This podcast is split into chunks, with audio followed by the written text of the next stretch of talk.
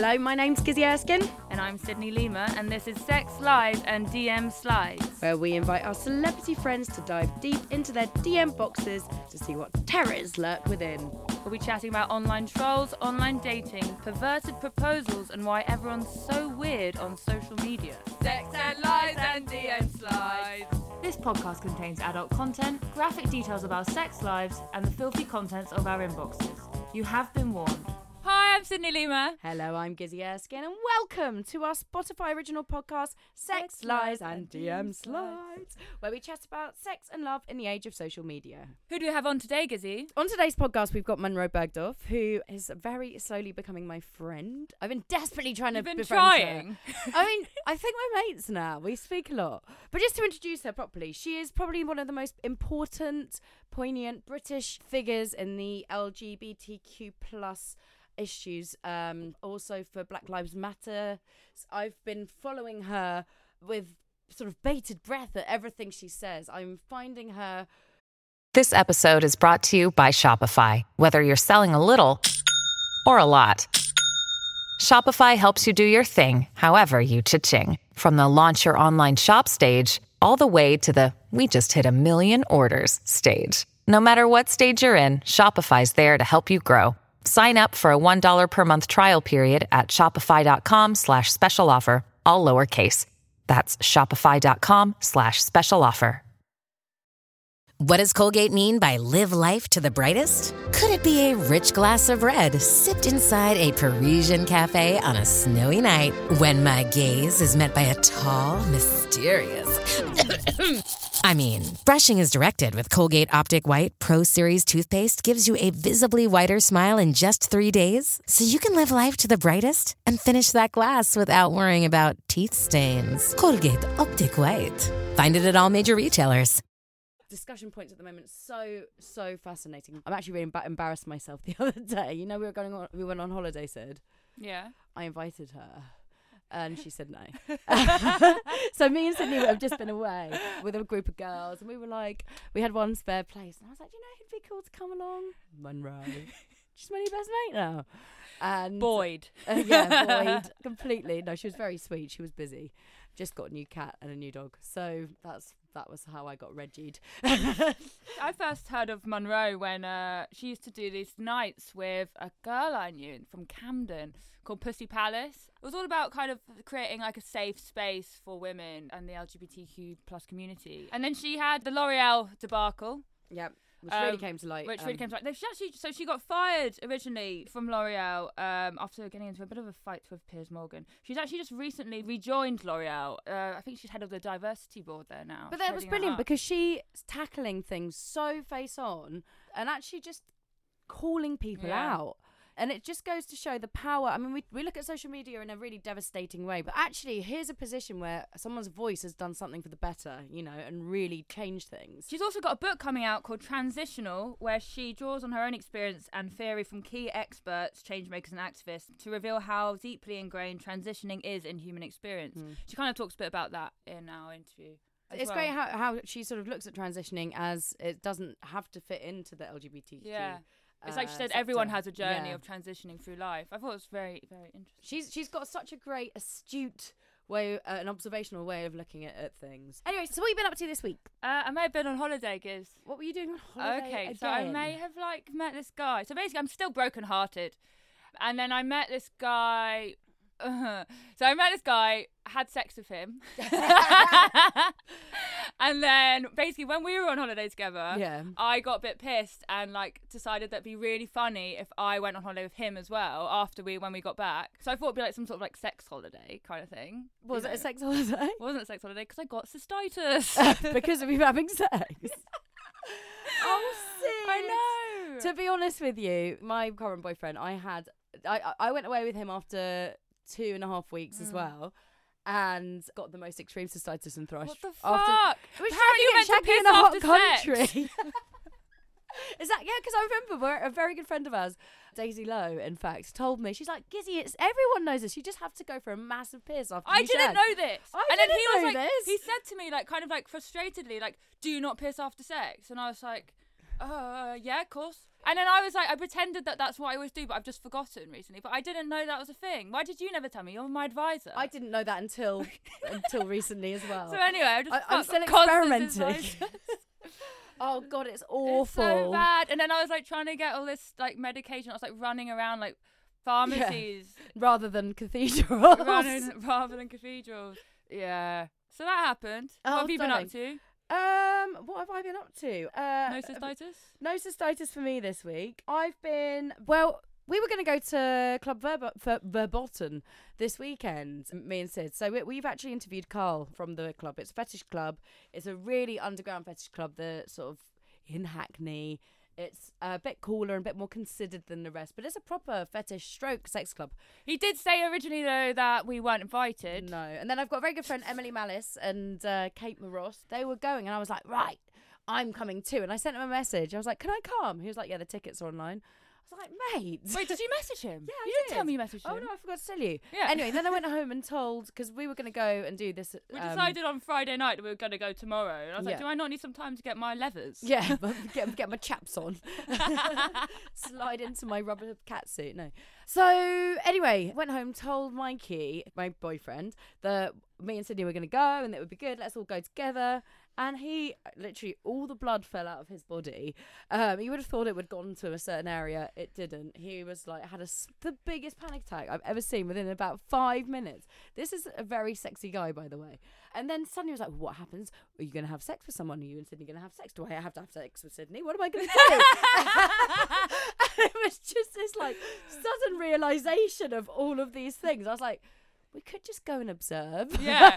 there is no. I think you have to get involved though, don't you? I mean, we We'll probably just have a little have. like corner wank. Imagine us trying like with like, like wearing some like really tight rubber outfit, trying to trying to have a wank. access our clip. Yeah, but hold on. Where's the talcum powder? oh god, the chafes. Oh It's, mate. you just know it's not going to work out for I want to us. get some uh, latex. Well, I used to go to number, fetish clubs the whole time. You know, my mm. first modelling job was actually at Torture But you, Garden. you've always you always keep saying you're gonna take me and you don't. You lied to me, Gizzi. Oh no! but I tried to take you this weekend. It just know, got a bit. It was a bit intense. It was a bit too quick a turnaround. I well, we need to make sure that there's because I mean we were coming out of lockdown and oh, Well, you know what, what- what's interesting would be social like distance you know, we sex club. we were talking about this these socially distant sex Mm. clubs, and, and also what does that look like now? The new normal in sex club. Yeah. What is that? I don't know. I'm imagining it's just everyone with two meter distance. Yeah, Like, what It's do kind you of do? like a- It must just be like an observy thing. yeah, like or like can't fuck, massive can you? dildos. Two meter dildos.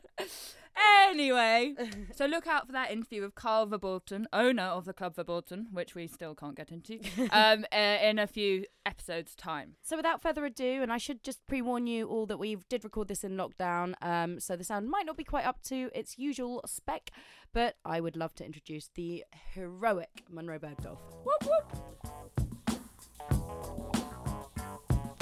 Sex and lies and DM slides. Hi, Munroe. Hi, how are you doing? We're good. We're good. Thank you so much for coming on our podcast. Thank you for having me. So how's your lockdown going?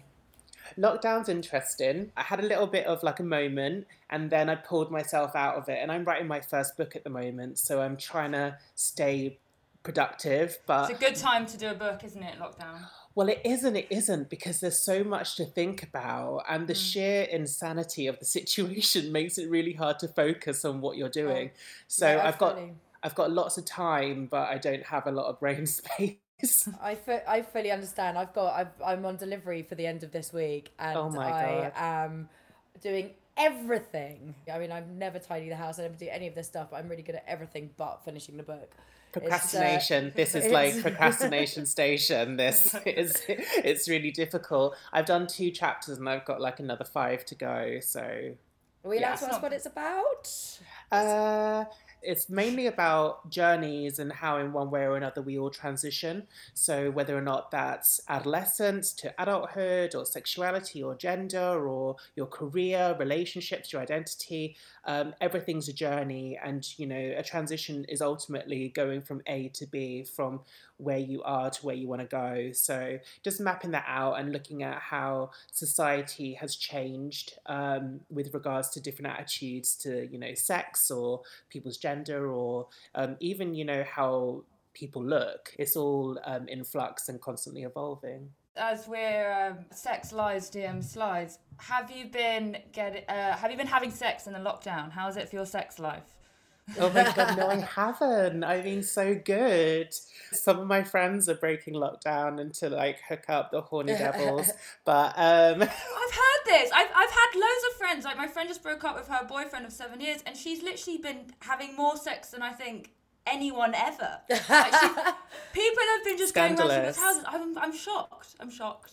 I'm sorry, but ain't nobody worth it. Like I, I am not about to try and put myself into hospital for like you know a one thing, night stand. Or let this whole thing carry on. I was about to say bag on and then realise it's a bad choice of words.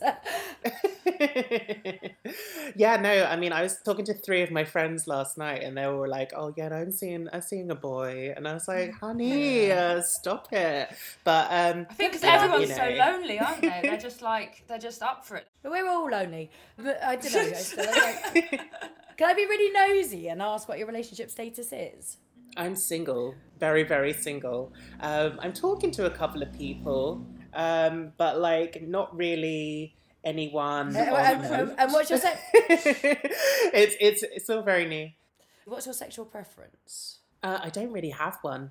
Um, I I sometimes say that I'm pansexual to try and like you know help people understand my sexuality, but really just fluid. I, I really don't care too much. I think that sex with women, sex with non binary people, sex with men are all very different.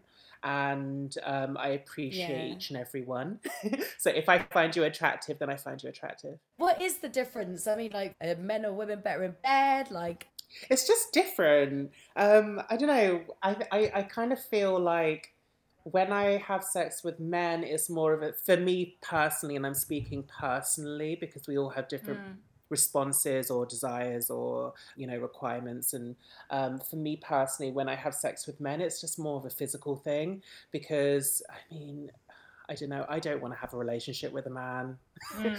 just not for me personally. It's just, I just feel like there's just so much that is projected onto me as a transgender woman to be this, you know, hyper feminine, submissive role. And I'm, I'm very, very demanding, very, very sure of myself. And I feel like a lot of men, not all men, but some men, most men, find it intimidating. And I just don't have the time to coach them out of that. So, personally, I prefer to have relationships with women, sex with men, or, you know, everything to do with everybody. Yeah. I don't it, really mind.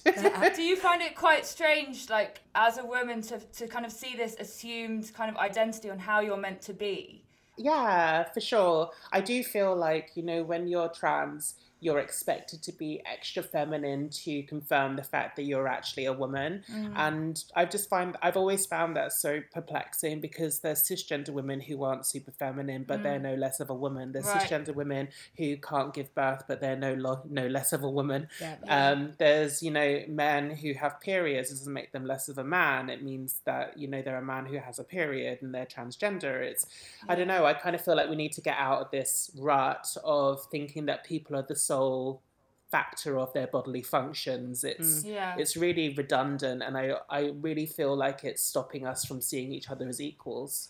You're in quite a unique position in that you've had sex in a male body and then as a woman. Can you enlighten us to the, like, both of those experiences? Yeah, for me, I mean, it's always been a bit of a dual experience because even though my body looked masculine, I've never felt that. Yeah. So on the inside, I've always been me, but on the outside, I think sex is so weird because it's as much a project like another person projecting their desires onto you as it is you being you. Mm-hmm. Yeah. So like people have like I don't know, the guys that I was having sex with were under the impression that they were having like gay sex. But for me, it was never gay sex because I was never a man. Yeah.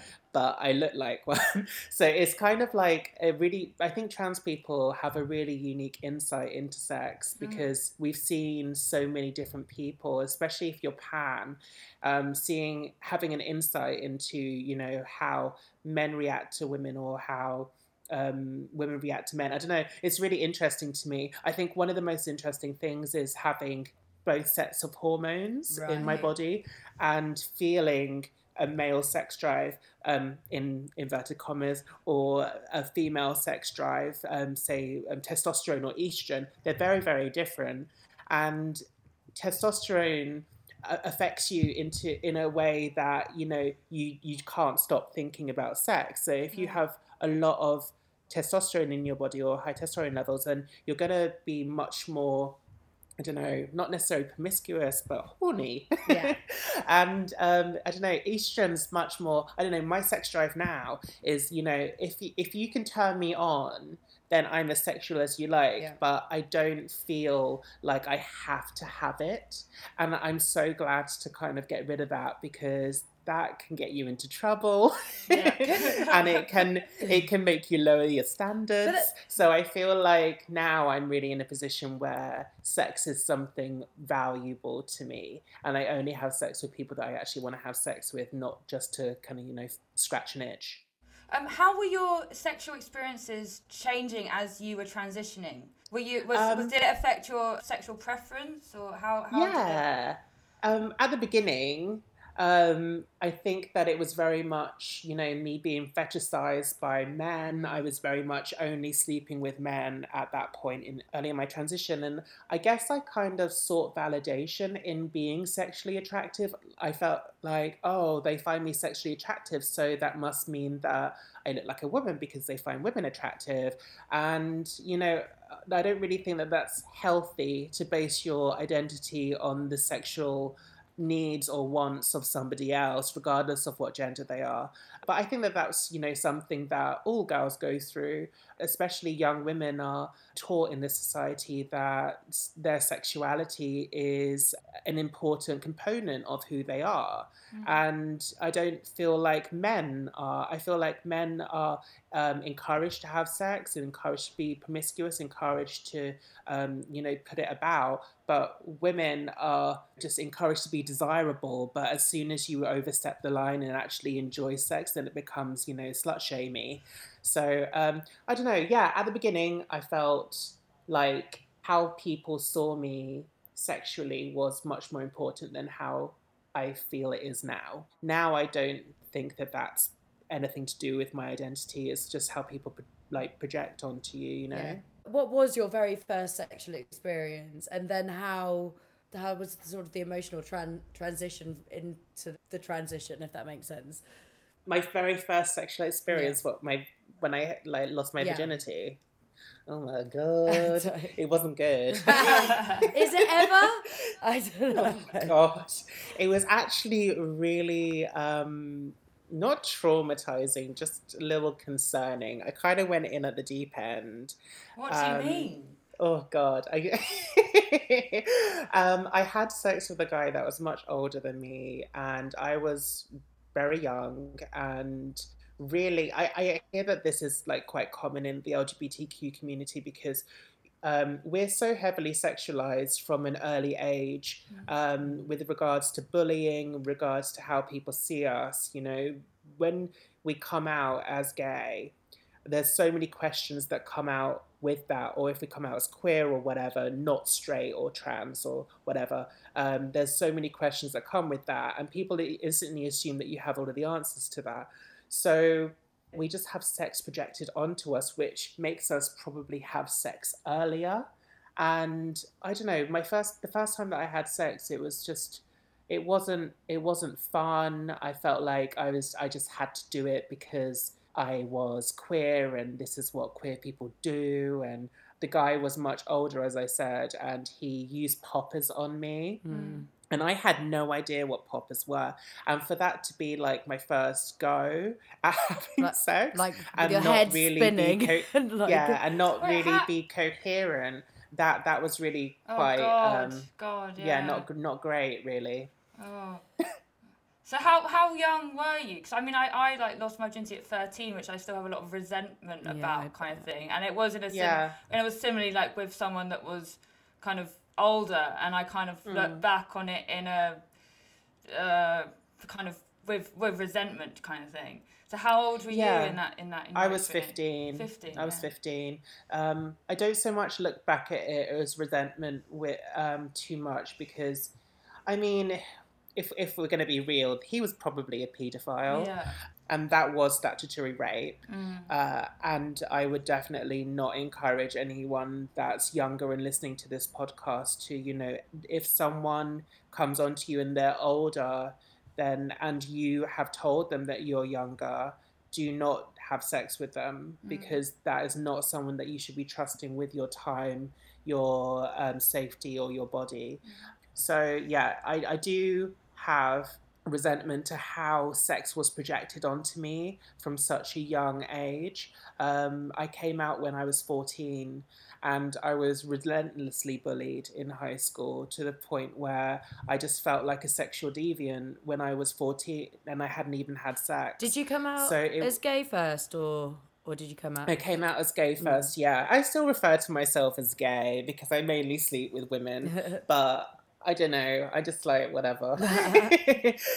Tell us about orgasms. How, because you've had the privilege to come through a penis and okay, so like a male orgasm, I would say, before I transitioned was just very much, I don't know, I feel like it's a build up of energy and then just one big release. Hmm. And I feel like women's sexual energy or um, you know coming ultimately is I don't know you can just keep going I and can't. like can't you? Sid- really No! But Sydney's only twenty seven. I'm really. It's really hard to make me calm. But Sid, you wait till Is you're it? thirty. Can you make- I Wait can till it you're myself. can you make yourself calm Yeah, quite can you make yourself calm If I watch well porn. then God, I hit I- thirty and I like was just this multiple orgasm machine. I think, yeah, I don't know. Just like it's men are just like programmed, like bodily and mentally, to just you know spread their seed, aren't they? Mm. And it's like coming is you just, Just it just all comes out, yeah. and then women's sex drives are very different, and it's um, there's not necessarily that just one big release. It's you know a build up of energy and. You can keep going. Yeah. Some people can. Do you think Yeah. one orgasm's way more in the head than the other? Like, so I feel like with a female, like Mm. as my experience of an orgasm is, it's kind of, it's completely be shifted with your mentality. Like you could be about to come, and then you could completely change it, and then you could lose it. Basically, is a men's orgasm a lot more kind of uh straight on a on a direct path? I guess. I don't know. I think it really does depend person to person. But I think that there's much more of like, I think that you need to feel comfortable with that person, don't you? And um, when you're having sex with someone, you know, the, if someone does something that is going to, you know, kill your vibe, then of course that's going to affect how your how your body physically reacts to that. Mm. So with a guy, it could be that he goes soft, or with a woman, it could just be that you know she just doesn't want. Yeah. you know, yeah, it, does, it gets distracted or doesn't want a penis in her. like, you, do you know what I mean? Like, you know, if someone puts you off, then they put you off. I don't think that that's You gender based. It's hard to come back from that. Oi oi. No, Yeah, it no pun intended. No pun intended. so obviously we discuss opening up DMs, and Yes. uh, can we open up your DMs? That sounds very strange thing to Yeah, lead on yeah. to. Yeah, my, my DMs are like bone dry at the moment, but um, apart from the couple of people that I'm speaking to, but um, I do get a lot of financial domination um, requests of guys that say, "Oh, men are trash. Please let me pay you. Please let me give you money." I don't take their money. I get them to donate to my Feel, charities. feel, uh, to pay for like what do they want in return? Is there like a they don't want anything. I think they just like to feel worthless. Um, I'm not about to give them anything. So I think there's some men that get off on being taken advantage of financially. I'm not. I don't get it. I'm not gonna lie. I've been talking about. I've been banging on about this for so long now. But I had a financial slave before, and, and he approached me through Facebook DMs, and uh, I didn't get him to donate to my charity. Unfortunately, it was the charity of myself. Um, uh, but yeah, it was very Yeah, strange. it. It Why was- not? It was like some people. I was talking to my flatmate about it, and he was just like, "I don't get it. Like, why do these people want to give you money for doing absolutely nothing?" And Yeah, it's weird. A weird mentality, isn't it? Yeah, but like I'm I don't know. it. I'm just like, well, I'm not gonna question Yeah. it. You know, if Mm. someone wants to give me like two hundred pounds or like donate to my charity, I don't see any problem with that. Ultimately, Mm. why not? Hey, it's Kaley Cuoco for Priceline. Ready to go to your happy place for a happy price? Well, why didn't you say so? Just download the Priceline app right now and save up to 60% on hotels. So, whether it's Cousin Kevin's Kazoo concert in Kansas City, go Kevin, or Becky's Bachelorette Bash in Bermuda, you never have to miss a trip ever again. So, download the Priceline app today. Your savings are waiting. Go to your happy place for a happy price. Go to your happy price, Priceline. This episode is brought to you by Etsy. Sound the gifting panic alarm. You need to get an amazing gift. Wait, no, the perfect gift. Relax. Now you can use gift mode on Etsy. Gift mode on Etsy takes the stress out of gifting, so you can find the perfect item for anyone and any occasion. It's easy. Just tap or click gift mode on your Etsy app or Etsy.com. Then answer a few short questions about who you're shopping for and what they like. And gift mode instantly gives you curated gift ideas based on hundreds of personas. Now it's simple to find gifts made by independent sellers for all the people in your life. So whether you need a housewarming gift for the new homeowner or a birthday present for the pickleballer, gift mode has you covered. Need to find the perfect gift? Don't panic. Try gift mode on Etsy now. How do they approach it? What do they kind of messages do they send you? What's yeah? How do they? DM It's it's very much like the same kind of language as you know sex slaves of like oh how can I serve you queen or like you know a pathetic man like me please let me give you money and all that kind of stuff and I'm just like okay So you've replied. You've replied to them, and you've said you've asked them to put money yeah donate to my chosen Do they keep message? Yeah, do they keep messaging you, or is it kind of left at that? I don't really get into it I'm not really you know I'm not really looking for a cash slave God, I think you know, let, really- us see what happens by the end of Corona. So then, then we might, Oh, then we might all be up for that. Have you ever had any anything like really uncool and abusive? I do get a lot of abuse on Instagram for sure. No, not so much um, at the moment, but whenever I'm in the news or whenever I'm on television, um, and I think it's a, a- recurring theme with any minority group, whether or not that's you know a woman or especially Black women. A lot of um, women in the industry uh, have similar stories of abuse, and um, if you're speaking about issues such as transphobia or um, gay rights or um, racial equality, then you're going you're going to get a lot of pushback from the people that those oppressive systems benefit. So if you're talking about feminism, you're going to get a lot of pushback from misogynist men. If you're talking about black race, you're going to get um, the white supremacists coming after you. So um, I do think that you know.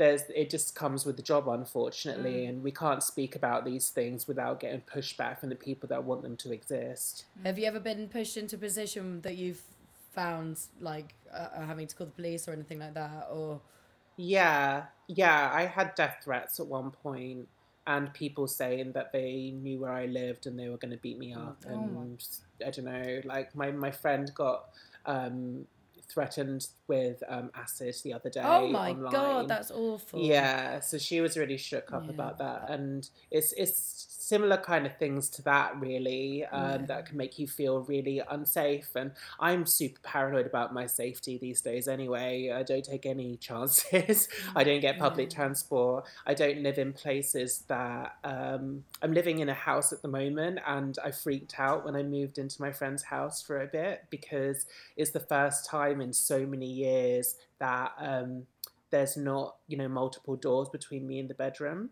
um, Right. so it's it's really difficult and unfortunately at the beginning of my transition i was raped um, in, in my own bedroom he broke into my house and um, raped me in my bedroom. And um, ever since then, I've just been super aware of the fact that this these kind of things happen all the time to mm. all kinds of women. So um, you know, I mean, it's, it's really to deal with that kind of trauma. I mean, you know, the real reality of having to live with that and having yeah. to have that trauma. It sucks, but I don't know. I'm I'm really reassured by how many people, especially how many women, have come forward. Um, you know, in the wake of. Um, or in the in the reign of Me Too or time's up. Mm. You know, um, being sexually assaulted is no longer like a dirty secret that women need mm. to take with them to the grave. Yeah. That we can speak about it and be empowered, and it happens to a lot of women. And I think one of the things that I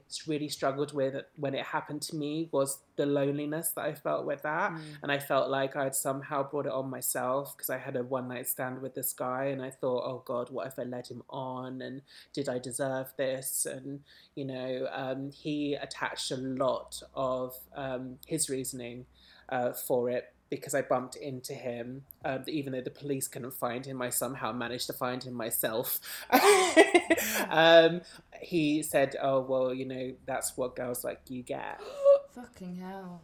And did you go yeah. to the police? Yeah, yeah, yeah. But you know, police are just yeah. not very good with um, sexual attacks.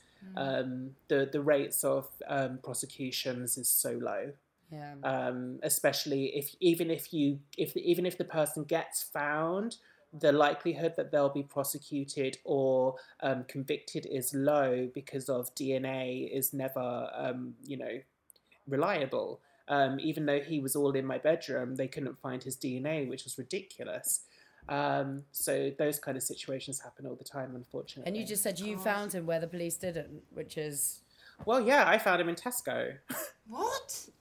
yeah, he was like, I was literally buying butter, and he was next to me. Oh my god! And I was just like, oh my god, yeah, he threatened to beat me up on the spot. No. Um, and then I never saw him again. But um, and then actually no, he turned up on my turned up at my work.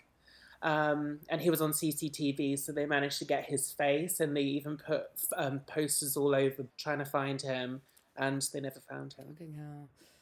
So, yeah. so I mean, like, there is no doubt that everything you've gone through is has been impactful on your mental health. Um, yeah, did... but this is it. Like, I, I want people to realize that the bad stuff that you go through can be used as a positive. Well, well, and my positive is like, you know, speaking about yeah. it to make other people feel less alone and it, it makes me feel less alone too. So do you feel like you have a positive or, or negative relationship with social media and how it affects your mental health? I think I have a complicated relationship with social media and I think that most people do. I think it's really a case of monitoring your own mental health and not you know um, not self-feeding you know the not spiraling and you know if you feel bad then following accounts and make you feel worse. Um, i think it's really about making sure that the people that you follow um, make you feel empowered or educate you or in some way have a positive impact on your life. Do, do you think um, anyone following you because you're so kind of stunning and glam do you think anyone following you might feel insufficient Oh, thank you. Uh, I hope not. You know, I, I, I think that there's more than one way to be stunning and glam, and I don't know. I'm just me, and I'm. I, I, I fully understand the pressures on society on people um, from um, you know beauty standards to being um, as productive as you can be in um, the pressures that come with being a young woman, especially a young trans woman. Mm. I look how I want to look. I but I I'm always pushing the reminder that there's no one way to look and I still get, you know, people calling me a man every day, people telling me that I'm ugly all the time. So, I mean, I'm still ugly to somebody. Well, so you can't please everybody. Um, mm. I don't feel like you should, you know, ever if you if you look a certain way, I don't feel like you should apologize for it. But I mm. feel if you are if you're encouraging people to look like you, then that's a problem. Um, because I feel like you should be encouraging people to look like them and look like how they want to look. Right. Do you feel like that, that because you've got a banging body? I mean, you really, really do. Oh my god, I really don't. Oh, I really disagree. Um, do you think that there's a lot of pressure to have a certain physique for trans people as well? I mean, we're all very good at posing in photos, all of us. I mean, I've seen you, Gizzi. we're all very good at posing in photos, and how somebody poses is not going to be how someone sat slumped on the sofa. You know, we we only post our good photos. Most of us. I'm not going to go and you know pick the worst photo out of my camera roll and post that Yeah. because it doesn't make me feel good, and I ultimately want to feel good. So I do feel that there's a pressure on trans women, especially, to be you know super super surgeried and. Um, ultimately, I don't think that that's necessarily a bad thing in itself. If you want to have surgery, then that's absolutely fine, whether or not you're cis or trans. Yeah. But if you're pushing the no- notion that a trans woman should be surg- um, have surgery, or a trans woman should have long hair, or a trans woman should have her nails done, or a trans woman should um, have soft skin, or um, wear dresses all the time, then that's really dangerous because it reduces trans women to the access that we have to be able to do those things. And the reality is is that not all trans women are able to have surgery or afford nice makeup or afford you know expensive dresses. It's not in the you know in the grasp of all trans mm. women and that's not what makes you a woman anyway. Mm. So i mean Can that add? Can that add to someone's insecurity if they're looking up to someone who's been able to to get all the surgeries? Can that add to Mm. someone who can't afford it to add to their own struggle on top of being trans? I mean, personally, uh, I don't know. I think this is why it's important to push the idea of not the idea, the fact that you should just look however you want to look. I don't think that we should all stop looking how we want to look because of other people, whether or not that's, you know, people think you look good or think you look bad. I think that it's really important that we're all living how we want to look and living how we want to live, but also making sure that people know that this isn't the only way. Do you? I mean, there are quite Like lot. I, I sorry, I can I just add? Yeah, Like. I grew up with, say, Pamela Anderson on television, and Yeah. I always thought Pamela Anderson was ridiculously beautiful and hot, and that was a um, like a very Barbie kind of beauty. But then I also grew up with Naomi Campbell on television, and she was a very statuesque Amazonian kind of beauty. And then I grew up with Cyndi Lauper, I grew up with Madonna, I grew up with Bjork and Kylie Minogue, and they were all very different kinds of women. And I don't know, I think that the fact that I I just gravitated towards powerful women that were very um, assured of themselves, and no matter how they looked, they were just themselves. And it wasn't so much about you know that you had to have big boobs or you, you had to do this, you had to do that. I think it's about you know individuality and see if you see a person as an individual and not the sum of their surgery. I think that that's the problem. Seeing somebody as the sum of their surgery. Um, I look how I want to look, and um, yes, there is a pressure on trans women to have surgery, but just because I've had surgery doesn't mean that I'm advocating that that is what other people should do. So, do you feel like what challenges are there for trans people using dating apps, and have things improved? So I actually work with Tinder, speaking about how the app has been made more accessible for trans people. And I think that trans people have had a really rough time of it on dating apps. I think mainly because so you know um, when you report somebody for catfishing on an app, um, it just throws them off the platform. The issue has been is that there's a lot of say men who find trans women attractive or find um, women attractive, and then they find out that the woman that they find attractive is actually trans, and then reporting that woman on the platform, and then that woman getting booted off the platform Whoa. because they're pretending in that man's eyes Mm. to be somebody else when the fact is is that that guy's just freaked out because he's just realized that he finds trans women attractive. So um, there's a long way to go and i feel like the algorithms have been well i don't feel like i know that the algorithms have been made by cis straight white men. Um, so they favor cis straight white men so if you look at a lot of social media platforms and dating apps, the way that women will be treated on, um, in a disproportionate way um, is is really noticeable. Saying as you know, men can um, show their chest, women can't show their nipples.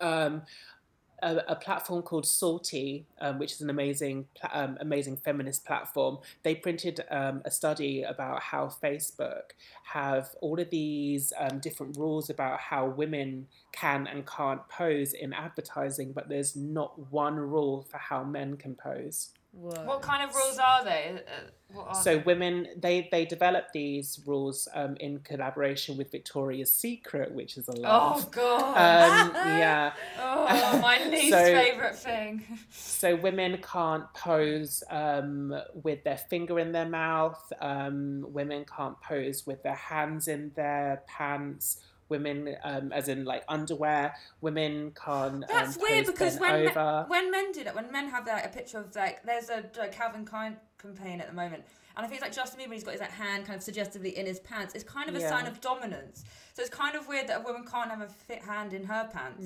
It's kind of yeah. It's, Yeah. it's really really interesting and how you know and algorithms will spot these things and take images down that women post but men's posts won't be um, taken down. If anything they'll succeed um, quicker in terms of engagement um, on these platforms. So I think we all need to be aware of that as well. I sound like I'm wearing a tin hat but it's a thing I promise you Um, can we just do a few more of your DMs? Yeah. Have you ever slid into Have you ever slid into anyone's DMs? I'm always sliding into people's DMs Yes, you're the like, first person How that's do you- how- that.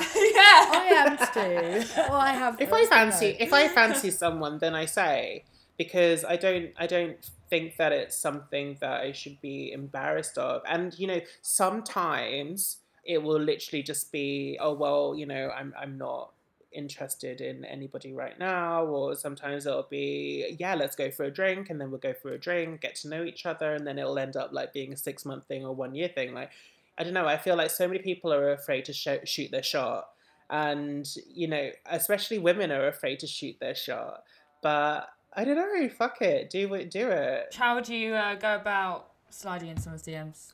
What's your opening line as such? So get to know the person first Right. don't just by, by stalking or just just by um, just say hi Oh, right, say hi just say you know like if i like someone That's a reflection of me. By stalking? obviously, well, obviously everyone does the stalking first, Yeah. but um, then just like you know, say hi. I, you know, I really like your feed. I love what you're about, what you're up to. Don't know. Start a conversation. Don't just be like you want to go for a drink straight away. The amount of guys that slide into my DMs and just say hi. You single? Want to go for a drink? And like you don't even know me. You could hate my personality. like I don't know. There's absolutely no no factoring in that they want to even think about my personality. Yeah. So I I, Oh, I, I don't think know. I beg you know to differ these days. I think if people are observing you on social media, they probably do have an idea of what you're about. Unfortunately, you I it guess, can't be reversed. like- you don't. You don't have the ability to. but to it's not real, is it? A lot of the time. I like, don't know. mean, I, how- think you're pretty real, and I think. I think I'm pretty real, and I think I don't know. I think the right people are. She didn't say I was pretty real. Sid- Did well, you note that? Sid's not. Sid's- I don't know. I, I feel like I've got I've got I don't know, we've all got facets to our personality, but like how I am in terms of like my work and my Instagram feed is just a, like a sliver. But isn't that as much as, as as someone's going to get on on any dating app, for example? Like I, I Yeah, it is, but I, don't- I think that's kind of why I'm much more of an in person kind of I get that. person. I, I, I've, if I mean, I do like apps, and I think that apps are really important, and especially as like from a trans perspective, they're crucial because of the amount of like women that you know, uh, if a date goes wrong, then there's a there's um, a record of who you've seen and who they are, and that's really important. Um, but I don't know if it, if I had to weigh up meeting someone in real life or meeting someone on an app, it will always be real life hmm. because I'm a, I'm a romantic and I like to kind of you know feel like Well, get a real serendipity so- yeah, I and, know. yeah. I, I hear you.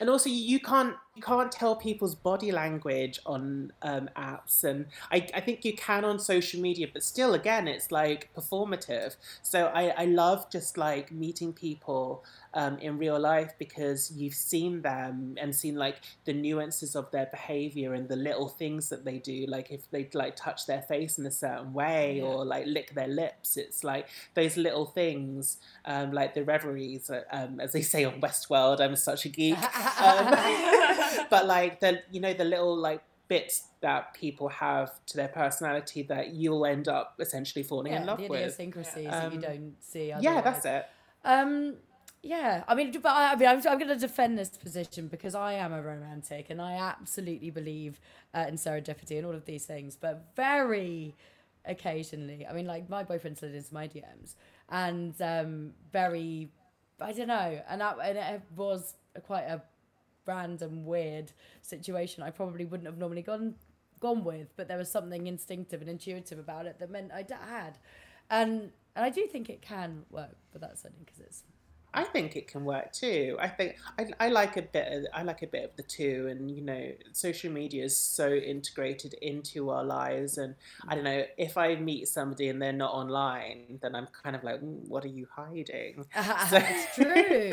I kind of I kind of like it if someone you know if someone's got banter on social media as well. I think that it's a good component. But you know if I get on with somebody and then they you know an absolute idiot online, then it's difficult. I feel like you need to have the whole package these days. Can I get you to open up your other inbox? Oh my god.